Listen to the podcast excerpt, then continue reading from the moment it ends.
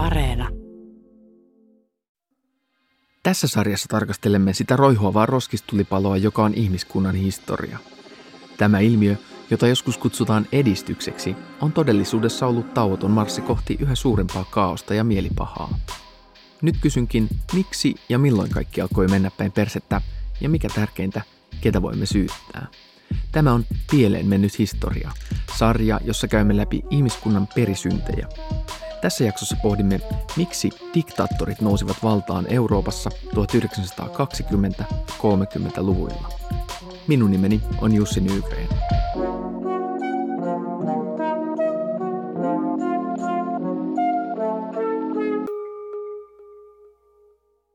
Tarvitaan se suuri kansainvälinen kriisi, katastrofi, sotakokemus, pettymyksen tunne, vihan tunne, jotta sitten laukeaa ne kehityspolut, jotka mahdollistavat sitten totalitaristisen järjestelmäkehityksen.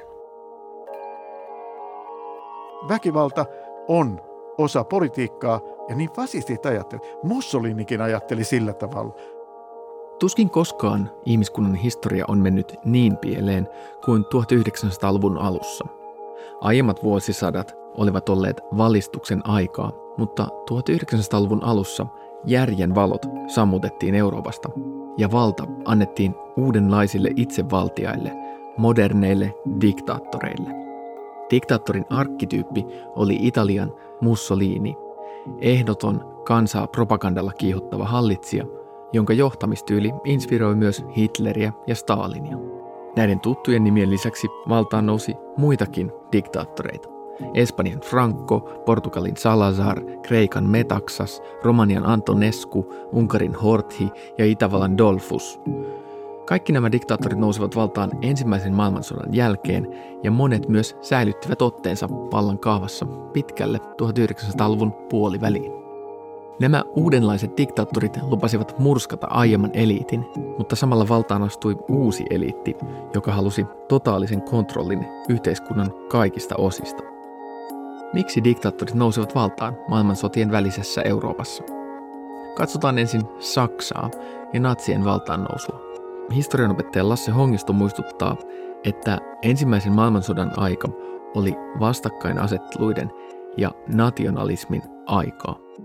Ajateltiin, että maailmanhistoria onkin kamppailua eri kansakuntien välillä ja meidän täytyy itse asiassa valmistautua taistelemaan Englannin puolesta, brittien puolesta, Ranskan puolesta, Saksan puolesta, Venäjän puolesta muita valtioita vastaan. Ja kummallista kyllä, nationalismi onkin myös tavallisten pulliaisten keskuudessa ihan valtavan voimakas aate. Yltiönationalismi, se pyyhki läpi Euroopan. Pariisissa niin vaadittiin sotaa, Berliinissä vaadittiin sotaa, samaten Lontoossa niin oltiin aivan ikään kuin, voi sanoa, sotahysterian vallassa. Ja nyt tietenkin meidän täytyy muistaa se, että se mikä tuli uutena, ja tietenkin se tuli tiedonvälityksen, tehokkaan tiedonvälityksen, sanomalehdistön ja kaiken muun elektronisenkin tiedonvälityksen kautta, niin oli mahdollista ikään kuin kiihottaa kierroksia tätä sotahysteriaa, koska eihän se ihan spontaanisti synny.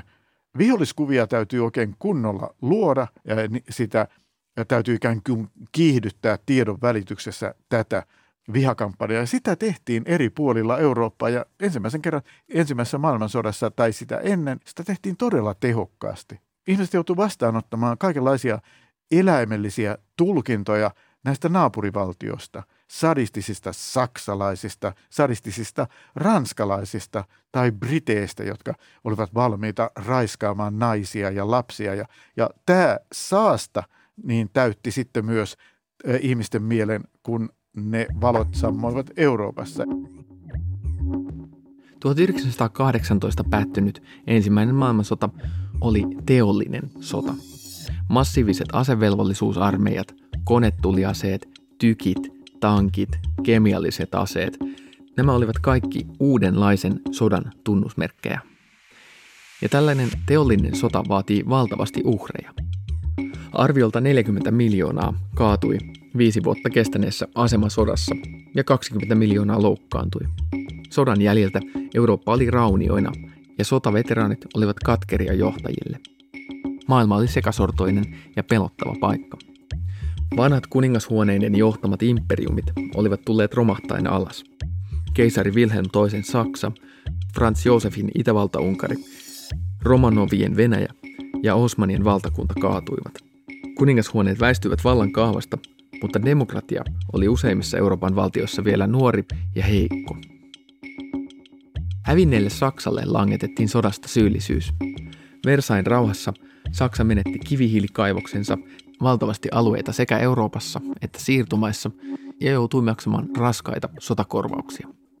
Rauha oli saksalaisille häpeällinen, ja tämä kytemään jäänyt katkeruus oli tärkeä sytyke sekä natsien valtaannousulle että lopulta toiselle maailmansodalle. Se, joka oli jotain ihan erilaista ajatellen niin kuin aikaisempiin aikoihin, oli se, että sota, sitä pystytään käymään teollisesti. Että me pystytään tappamaan yhtenä päivänä 60 000 ihmistä erilaisilla taisteluvälineillä. Eli kun se sota alkoi 14, niin sehän alkoi komeilla marsseilla isänmaallisuudella. Sitten se päätyi siihen, että muutaman kuukauden jälkeen sitten oltiin sellaisessa kuoleman myllyssä jossain Pohjois-Ranskan savisilla pelloilla ja oltiin kaivauduttu maahan ja nuoria miehiä kuoli miljoonittain. Ja sitten kun oltiin käyty tätä sotaa 5 vuotta, niin sitten se yllättäen loppukin se sota näennäiseen tasapeliin 11.11. kello 11.11. täällä länsirintamalla, siellä mikä oli se kuolemanvyöhyke, niin siellä sitten lopetettiin ampuminen. Ja se loppui siihen. Mutta kun ajateltiin sitten näitä nuoria sotilaita, koska nyt siellä oli koko ikäluokka aina mukana, niin sitten niitä aletaan kotiuttaa täysin tyhjän päälle. Kukaan ei ole ajatellut, että miten ne selviää, miten esimerkiksi sotavammaiset selviää, koska tämä sodankäynti oli mekaanista sodankäyntiä. Se silpoi aina näitä nuoria miehiä. Ne tuli esimerkiksi ilman kättä, ilman jalkoja tai kasvot pahasti silpoutuneena tai sitten ne tuli tärähtäneenä, eli pahan sotaneuroosin saaneena. Ja niinpä sitten syntyi sitten sellainen niin kuin menetetty ikäluokka, joka oli todella helppo kaikille ääriaatteille. Ja tämä tietenkin oli ehkä aluksi se tärkein ryhmä, johon Hitler, joka itsekin oli sotaveteraani ja joka oli sotasokeana kaasuhyökkäyksen jäljiltä, se juuttui tähän. Miksi tämä sota päättyi tällä tavalla? Mehän ei hävitty tätä sotaa. Me oltiin voittamattomina siellä, kun erosin näistä taistelutovereistani. Ja se syyllinen löytyy siitä hallituksesta, joka syrjäyttää nyt tämän kyvyttömän keisarin Wilhelm II ja ottaa vallan, eli sosiaalidemokraattinen Ebertin hallitus. Ja niinpä siitä tulee sitten tämä syyllinen sosiaalidemokraatit. Ja sitten kun ajatellaan, mikä on sosialismin ikään kuin takana, se on juutalainen aate, koska Marx oli juutalainen ja itse asiassa sosiaalidemokraateissa ja ennen kaikkea kommunisteissa, niin juutalaiset oli yliedustettuina, koska jos ajatellaan, että ne yleensä muodosti jonkinnäköisen intellektuellin luokan ja sitten ne oli ehdottoman syrjittyjä, niin oli aika helppo tavallaan omaksua sitten tämän tyyppinen vallankumouksellinen aate. Eli tämä oli salaliitto ja tämä oli nimenomaan juutalaismarksilainen salaliitto. Kommunismi pitää tuhota ja juutalaiset pitää tuhota, joten tietenkin meidän täytyy muistaa, että juutalaisvainot ei nyt ollut mikään uusi ilmiö, että siinä vanhoja tällaisia ikään kuin teemoja niin lämmiteltiin. Kaikkien aikojen tuhoisinta sotaa seurasi kaikkien aikojen tuhoisin lama 1930-luvun alussa. 20-luku oli ollut teollisuuden kasvun ja spekulatiivisen pörssikeinottelun aikaa, etenkin Yhdysvalloissa.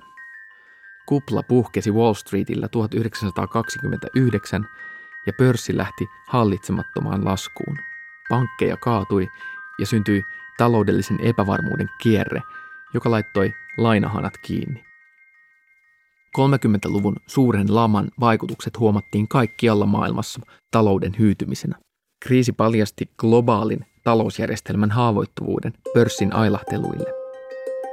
Yhdysvalloista oli tullut maailmansodan jälkeen merkittävä lainanantaja Euroopan uudelleenrakennukselle. Niinpä Euroopan lainanhoitokustannukset kasvoivat pörssiromahduksen jälkeen. Tehtaat ja työnantajat kaikkialla Euroopassa joutuivat potkimaan ihmisiä pellolle. Yhtäkkiä Saksassa oli 6 miljoonaa työtöntä. Sitten meidän täytyy muistaa, että jokaisen työttömän takana niin oli yleensä perhe, joka oli aika iso. Joten me voidaan kertoa se vaikka 6, jos me halutaan, jolloin me päästään yli 30 miljoonan ihmisen täysin toivottomaan tilanteeseen. Ja tämän pahuus oli se, että olihan työväenluokka oli tottunut, että välillä ollaan työttömänä. Mutta tämä iski sitten myös pahasti myös keskiluokkaan. Opettajat oli yhtäkkiä työttömänä, virkamiehet oli työttömänä, niillä oli ollut elämänvarmuus. Tämä vei elämänvarmuuden kokonaan.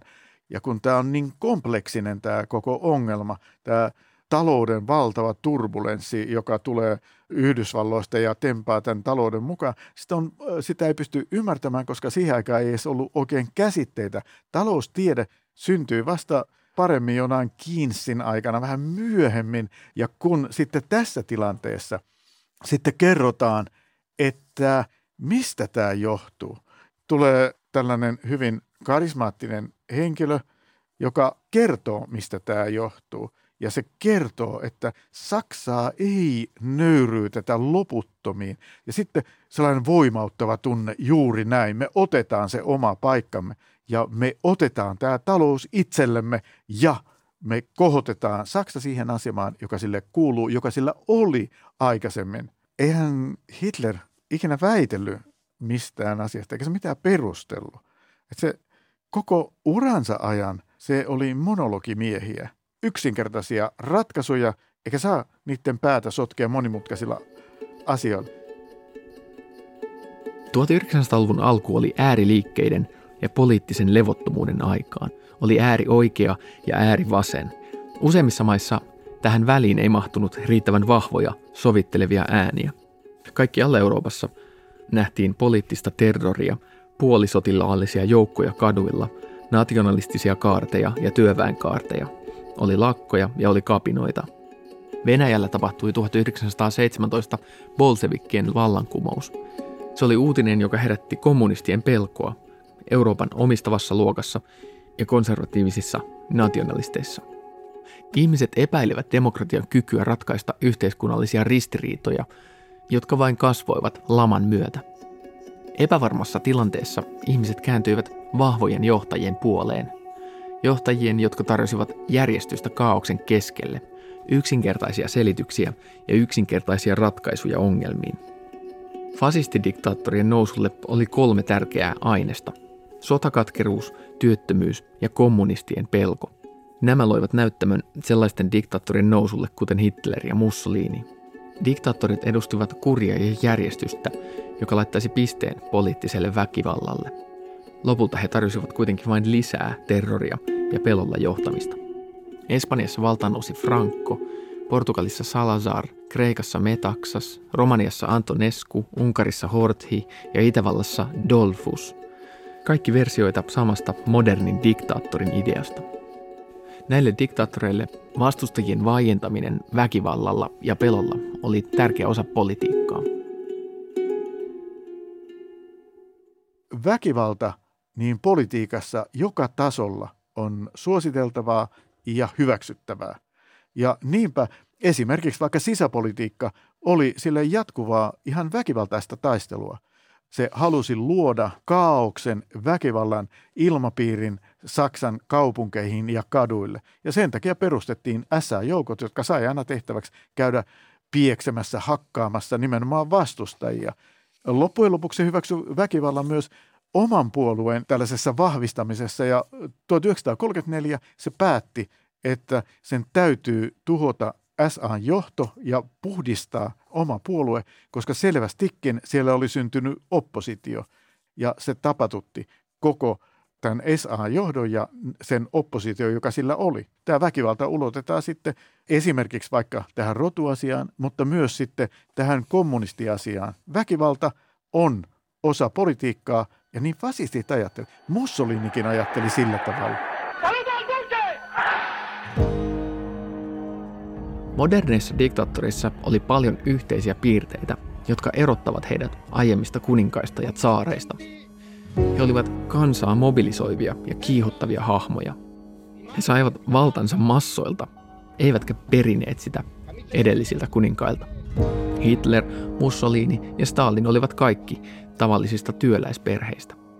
1930-luvun diktaattorit olivat vallankumouksellisia hahmoja, vaikka he saattoivatkin edustaa konservatiivisia arvoja. He olivat hyvin epäluuloisia demokratiaa ja vanhoja eliittejä kohtaan. Monille ihmisille he antoivat merkitystä ja selkeän roolin tässä hämmentävässä modernissa maailmassa. Tärkeä yhdistävä piirre oli menneisyyden uudenlainen tarinallistaminen. Mussolini viritti uudelleen Rooman imperiumin muinaista glooriaa. Saksassa taas rakennettiin 1000-vuotista germaanista valtakuntaa suuren myyttisen menneisyyden ja rotuylemmyyden varaan.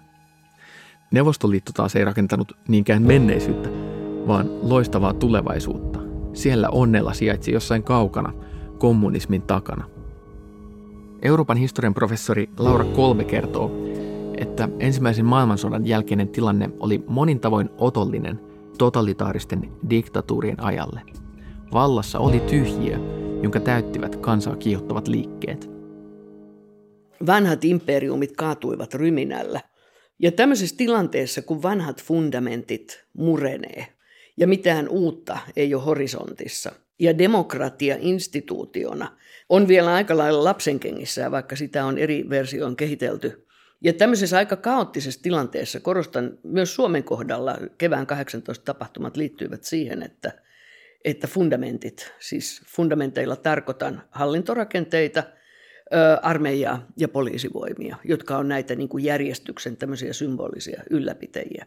Ja kun nämä tippuu alta pois, alkaa tulla tilaa kehitykselle, jossa hyvin monenlaiset niin kuin voimavirrat ovat valmiita ottamaan valtaa, käyttämään sitä ja tuottamaan uuden tyyppisiä johtajuusrakennelmia. Ja tämä on sitten se alusta, joka me nähtiin 20-luvun Euroopassa. Että eri maissa oli hyvin kaoottinen tilanne, haettiin erilaisia demokraattisen vallankäytön malleja, ja kun niissä epäonnistuttiin, syntyi tämmöinen kollektiivinen pettymys, joka tuotti sitten tilaa ikään kuin tämmöiselle yksinvaltaiselle hallitusmuodolle.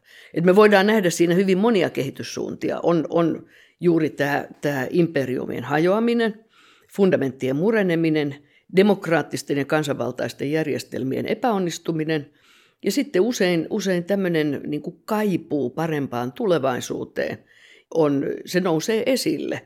Aika ohutta kerrostumaa loppujen lopuksi edustavat kansanvaltaiset järjestelmät. Eli meillä on hyvin pitkä monarkistinen traditio ja meillä on hyvin pitkä kirkon kristillisen elämän traditio, jossa on myös erittäin vahva hierarkkisuus ja erittäin vahva niin kuin johtajan, kirkollisen ruhtinaan läsnäolo. Eli tässä on se perusta.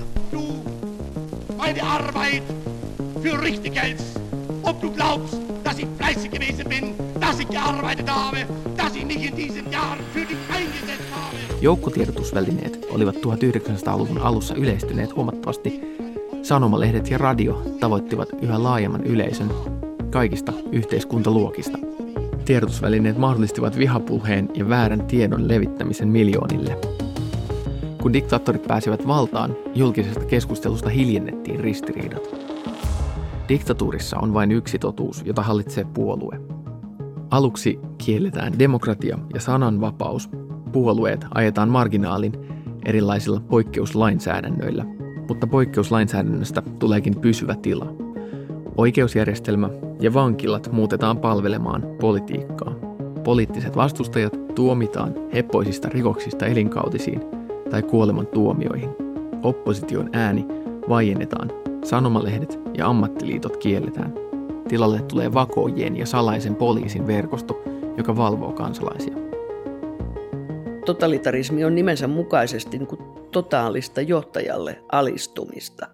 Ja jos mietitään näitä meidän standardikeissejä, siis Saksa ja kansallissosialismin nousu, Venäjän Neuvostoliitto ja kommunismin nousu ja Italia ja fasismin nousu, on aika kiinnostava tämä niin kuin eliitit ja kansa-asetelma. Että usein eliittien pettymys valtion kykyyn toimia on aikamoinen käytevoima, kun totalitaristiset liikkeet lähtevät ikään kuin vyörymään. Mutta se, mitä täytyy tapahtua, on niin kuin saada se kansalaismassojen sympatia.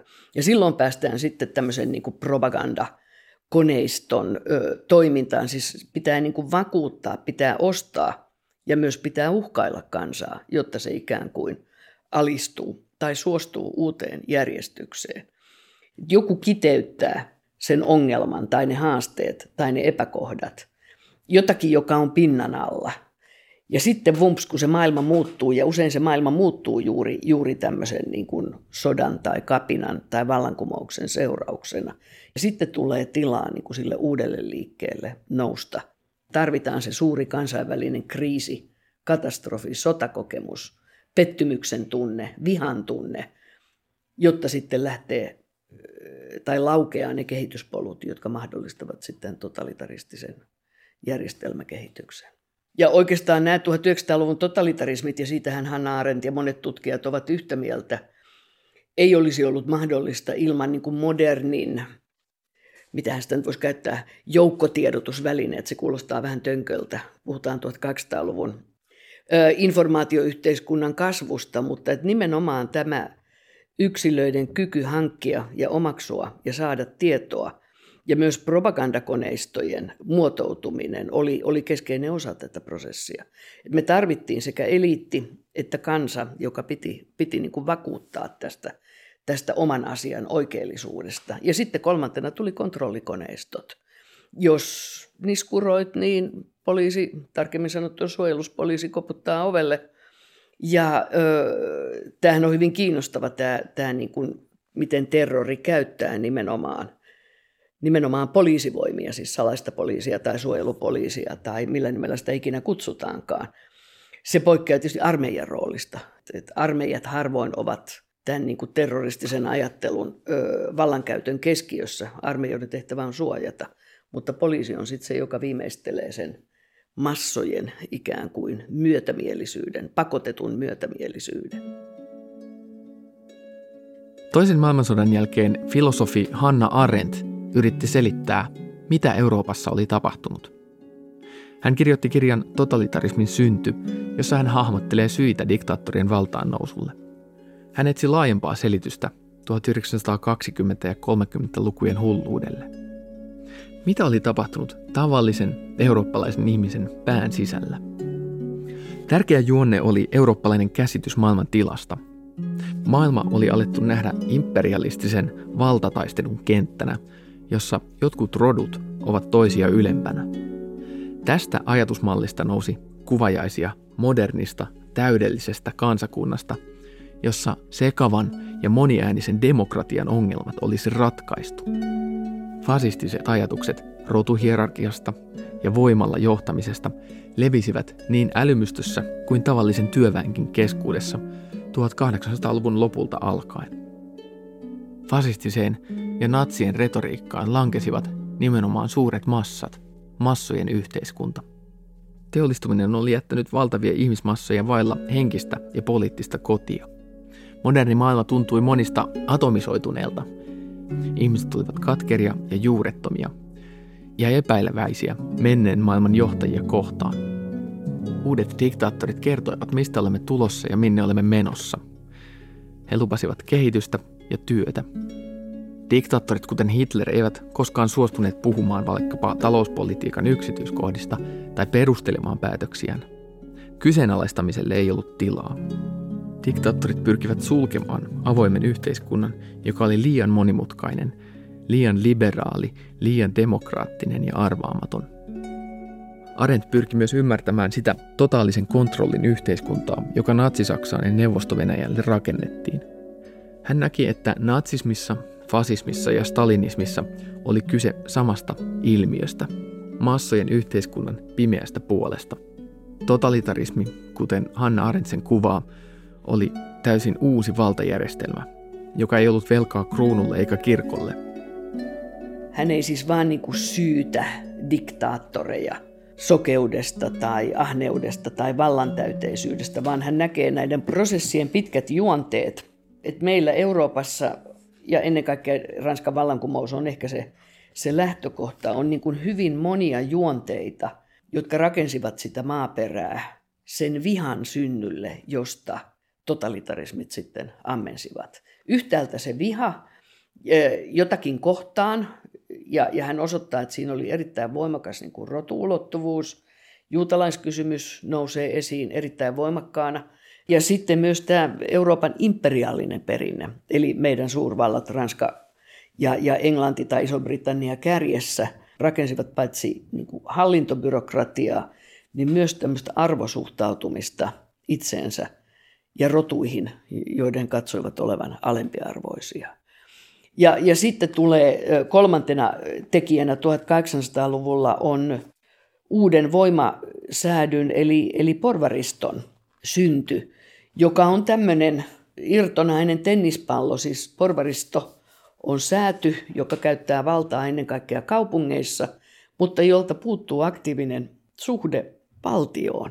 Ja näin ollen tämä kasvava porvaristo, joka alkaa omistaa rahaa, tehtaita, kiinteistöjä, joka käyttää valtaansa nimenomaan kapitaalin kautta, niin tämä porvariston tämmöinen ideologinen muotoutuminen ja poliittisen kodin hakeminen on se, joka leimaa 1800-lukua. Mutta sitten tämä porvariston merkitys tai keskiluokan, niin kuin ehkä tänään sanoisimme, nousee erittäin keskeisesti, kun se vanha valta murenee.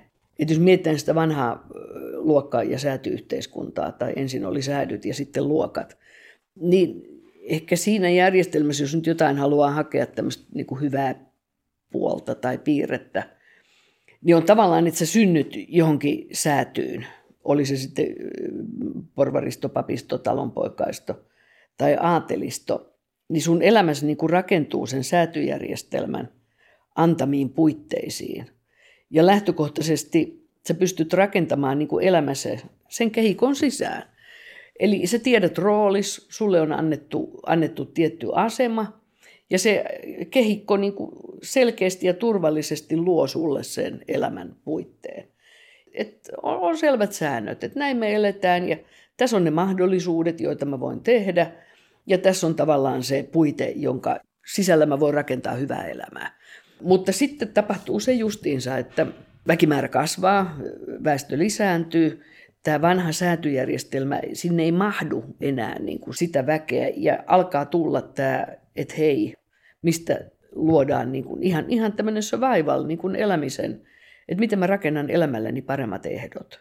Ja nähdään tämä 1800-luvun keskeinen ilmiö on tämä niin kuin siirtyminen maaseudun elinkeinoista kaupunkeihin. Ja kaupunki mahdollistaa, se irrottaa sut sieltä niin kuin luokkataustasta. Kaupunki mahdollistaa sulle uuden poliittisen identiteetin ja kaiken sen vapauden, mikä tämä vanha säätyjärjestelmä ei pitänyt sisällään. Että hei, minä olen yksilö, en enää ryhmäni jäsen, ja mikä on se lupaus, joka minulle annetaan niin kuin paremmasta elämästä.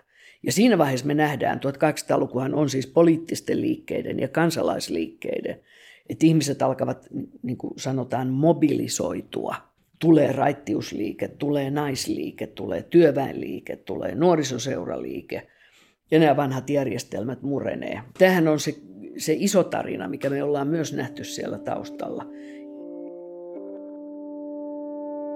Vaikka diktaattorien ajalle tunnusomaisia ovat kuvat, joissa tuhannet hurmioituneet kansalaiset tervehtivät johtajiaan, kaikki eivät olleet näistä uusista johtajista vakuuttuneita. Viimeisissä vapaissa vaaleissa ennen natsien valtaan nousua 1932 Hitler sai puolelleen kuitenkin vain 40% äänistä. Hän sai puolelleen porvarit, keskiluokan ja teollisuuden, joiden omaisuuden hän lupasi suojata ja tuoda rauhan Saksaan. Hän sai taakseen myös maaseudun väkeä, joka näki hänet kirkollisen elämän ja elinkeinon jatkuvuuden turvaajana. Vastustajiakin oli, mutta diktatuureissa ne pelotellaan maan alle. Historianopettaja Lasse Hongisto. Itse asiassa ei se tavallaan se usko ja luottamus ehkä läpäissyt niin täydellisesti sitä yhteiskuntaa, mitä me luullaan, koska toisin ajattelu ja epäily oli kriminalisoitu ja sä sait siitä vankileirituomion, sä sait siitä kuolemantuomion, mutta Mä luulen, että arkielämässä oli paljon enemmän näitä epäileviä juudaksia ja itse asiassa nehän on saanut nyt myös äänensä historiassa. Eli arkipäivän vastarinta oli huomattavasti suurempaa, mitä me luullaan. Kun nyt jos ajatellaan nyt vaikka mikä Neuvostoliitosta tuli, Stalinin politiikka, sekin hämmästytti ihmisiä, kun ei ollut mitään kanavaa eikä voinut ikään kuin keskustella eikä voinut vertailla näitä mielipiteitä, niin jokainen oli ahdistuksensa kanssa yksin. Ja niin oli paljolti myös Saksassa. Ja siksi tavallaan se, että sillä oli kuitenkin aika ovela ote ihmisistä tämän terrorin kautta tällä järjestelmällä. Se ei ollut pelkästään se, että puhutellaan ihmisten ikään kuin mieltä niin propagandan kautta, vaan siellä oli se tavallaan se kuolemanvaara ja pidätyksen vaara. Se oli ihan konkreettisesti olemassa. Siis se, että asiat ratkaistaan väkivaltaisesti tai toinen toisiamme tappamalla, on yleensä aikamoinen pieleenmeno, ainakin demokraattisesti ajatteleville. Mutta tietysti hyvä puoli on, ja senhän tässä Hannah Arendtkin osoittaa, että ihmiskunta tai me olemme myös niin kuin oppivaisia, että me opimme rakentamaan tai pyrimme rakentamaan jotakin parempaa. Eli että jokaista pieleenmenoa seuraa myös sitten pyrkimys johonkin entistä parempaa. 1930-luku jää historiaan surullisena vuosikymmenenä. Silloin nähtiin modernin, teollisen, massojen yhteiskunnan pimeät puolet. Monet odottivat, että diktaattorien valtaan noustua väkivaltaiset ylilyönnit loppuisivat ja rauha palaisi yhteiskuntaan. Mutta kävikin päinvastoin. Totalitaarisissa valtioissa, kuten Natsi-Saksa ja Neuvostoliitto, valtion terrori pääsi kunnolla käyntiin. Hannah Arendtin sanoin, näissä diktatuureissa pahuus arkipäiväistyi. Ihmisten tappamisesta ja ahdistelusta tuli ammatti muiden joukossa. Diktaattorien valtaannousun ennakkoehto on epäilys menneitä vallanpitäjiä kohtaan. Ja epäilys vahvistuu sellaisina väkivaltaisina aikoina, jollaisia olivat vuodet ensimmäisen maailmansodan jälkeen. 1930-luku oli opetus siitä, miten suuretkin ihmismassat voivat langeta vihapuheeseen, yksinkertaisiin selityksiin ja ääriajatteluun, etenkin epävarmoina aikoina. Yhteiskunnallisten myrskyjen ja laman keskellä ihmiset turvautuivat diktaattoreihin. Jos haluat syventyä lisää diktaattorien maailmaan, kannattaa kuunnella Yle Areenassa sarja nimeltä 12 diktaattoria. Siinä pohditaan, miten niin monesta mainiosta hevusta on kuoriutunut lopulta yksinvaltainen hirmuhallitsija. Sarjan toimittaa Raimo Tyykiluoto. Eli kuuntele siis 12 diktaattoria Yle Areenassa.